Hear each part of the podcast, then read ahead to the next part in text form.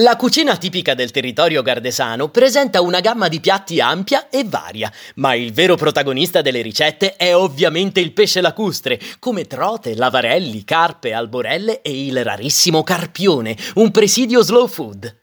Nonostante la grande varietà, per fare una sosta golosa possiamo trovare qualche coordinata più precisa nelle differenze tra la sponda orientale e quella occidentale del Basso Garda rispetto alla zona dell'Alto Garda. Sul lato veneto è davvero imperdibile l'olio extravergine di oliva, così come lo sono i vini Franciacorta della sponda opposta. Da non perdere nella zona trentina la carne salata aromatizzata in salamoia e i broccoli di torbole.